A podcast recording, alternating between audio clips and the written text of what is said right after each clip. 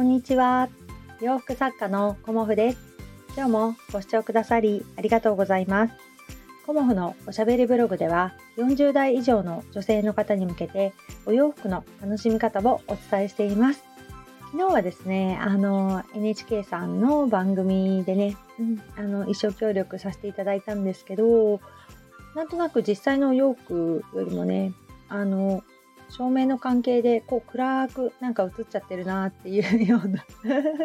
感じもあったんですけどうん本当にねいつも可愛らしく来てくださっていてありがたいなっていうふうに思います。うん、ご覧いただいてねあのお時間いただいた皆様いらっしゃいましたらありがとうございました。うん、またねもしこのようなチャンスがあったらお伝えさせていただこうかなと思っております。そしてですね、あの前回の配信で、まあ、私ね、海外にもお洋服販売してみたいですっていうようなお話をしたかと思うんですけど、まあ、その時はね、あのまあ、何もね、こう、糸口というか、どうやってやったらいいのかなっていうのがもう全くわからない状態だったんですけど、この2日間でね、ちょっとね、ヒントが分かってきました。うん。あの、まずね、何をやったらいいかっていうような、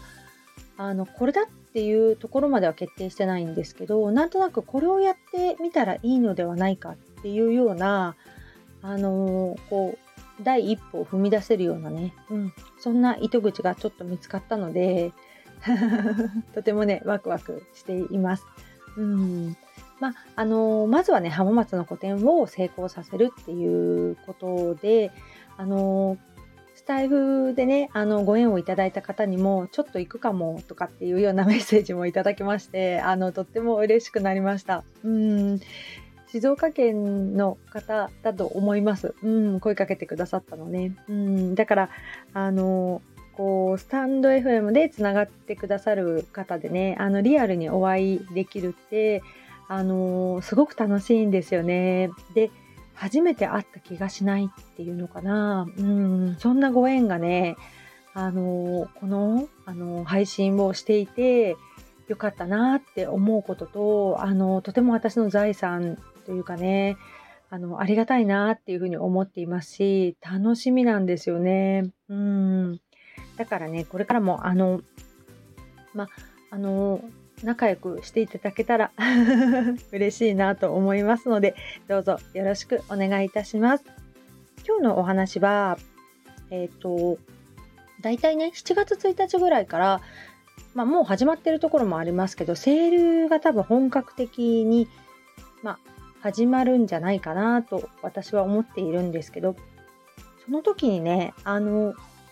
失敗しないために気をつけること第2弾的な ね、前回はあのサイズに関してお話しさせていただいたんですけど第2弾としてねあのお話しさせていただこうと思います。うんやっぱり、あのセール会場に行ってしまうと、お店に行ってしまうと、こうね、あの気持ちがこう高まってしまうんですよね。うん。だから、よくね、言われるものが、あ、欲しくないものまで安いから買っちゃったみたいな感じの方が、まあ、ちらほら、あの、聞かれたりするので、まあ、そういう風に、あの、なってもね、お買い物楽しかったわっていう感じで 全然いいとは思うんですけど、余分なものをね、あの、買いたくないとか、あの、こうね、失敗したくないなっていう方におすすめなのは、まずはね、あの、欲しいものの、あの、リストを作ることだと思います。うん。あの、欲しいものの、あの、リストを、あの、作っておくと、それがね、あの、実際欲しいものがなかったとしても、あ、私こんなの欲しかったんだっていうことで、あの、見方がね、変わってくると思います。あの、衝動買いという点で、あの、まあこれ買っちゃってもいいかなっていう時の判断基準にもなるので欲しいものリストっていうのを作っておくっていうのはすごくあの大事だと思います。うん、家族のお洋服を買いに行く時にあの前もって何が欲しいのかなっていうのを今まで全然考えてなくていきなりねあのこう買い物に行くみたいなことをしてたんですけどちょっとね最近は家族のお洋服を買う時にはあらかじめね何がなくて何がいっぱいあってっていうで何を探しに行くのかっていうのをあの前もって探しに行くっていうかね決めていくっていう風にするとまあその決めたものと違うもの別に買ってきてもいいんですけどそうするとあのよりね効率的に買い物ができるのではないかなと思います。で欲しいものリストをどうやって作るかってことですよね。で欲しいものリストをどうやって作るかっていうともうね答えはクローゼットにあるんですよね。うん、でクローゼットを見るしかないんですよ。またここでめんどくさい断捨離めんどくさいとか思いますよね。でも別に断捨離しなくてもいいんですよ。うん。あのクローゼットの中であの私は基本的に、まあ、引き出しにも入れますけど基本的に毎日というかいつも着るものは全てかけています。であのこうパッと見た時にあ何が何どれだけあるかなっていうのはあの把握できるようにはしてあります。で家族のクローゼットもあの基本的にはあのトップスはトップスで半袖長袖はあの分けてこうごちゃごちゃ全部バラバラにかけないようにしていて半袖の場所長袖の場所っていう風にあにかけていてであの、まあ、娘なんかはワンピースもありますし、あの、そういう感じで、えっ、ー、と、まあ、デザインごとというか、アイテムごとにまず分けて私はかけています。うん。で、その中で何がどのくらいあって、で、色ごとに分けているんですよね。その、えっ、ー、と、アイテムが、まあ、私の場合で言うと、キュロットスカート、えっ、ー、と、トップススカートっていう感じの大体大まかな感じだとその3つに夏は分かれるんですけどあのその中で色ごとにあのかけて並べています。うん、そうするとあの、まあ、何色があのたくさんあってとか次は何色を足したいとかそういうものがあのはっきり見えるんですよね。でスカートがあのこれ履いてないなって思った時にあそれに合うトップスがないから着てないんだとかねこのスカート履きたいんだけど何を合わせたらいいかなっていうふうに思った時にまあ自分のクローゼットの中になければそれを買ってくればそのお洋服は行きますよね。うん、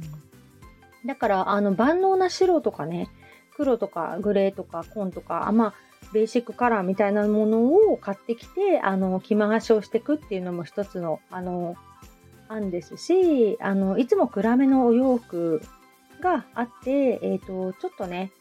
雰囲気を変えたいなっていう時はあの明るめのトップスを買うかデザイン性のトップスを買う、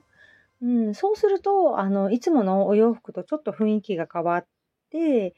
あのいいかと思います、うんまあ、基本的にセールまで残っているっていうお洋服は、まあ、理由があって残っているわけなので、まあ、その中からね探すっていうのはとてもね 大変なことかと思いますがまあいいのがあったら買うぐらいのあのイメージであのされるといいんじゃないかなと思います。うん、セールだから絶対買わなきゃっていうような感じではなくねあの自分がこんなものが欲しいなっていうのがなんとなく分かっていてそれに近いものがあったら買うっていう方があの後々着回しも効きますし長くねあの大事に着れるんじゃないかなと思っています。うん、まあね、今はもう皆さん、あのー、そんなに物を増やすっていう方はいらっしゃらないかなっていうふうに思っているので、まあね、セールだからって言って何着も何着もっていう方はね、多分そんなにいらっしゃらないとは思いますが、まあ、あのー、お店に行くとね、本当に気持ちが高ぶってくるというか、まあ、あのー、近くの私もアウトレットとか行くと、タイムセールとかもやってるんですよね。で、2個買うとなんとか、3個買うと何パーセント引きみたいな、こういう、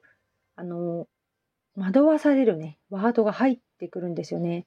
だから、あの、1個しかいらないんだけど、2個買うと安くなるから、うん、まあ、これ買うか、みたいなもの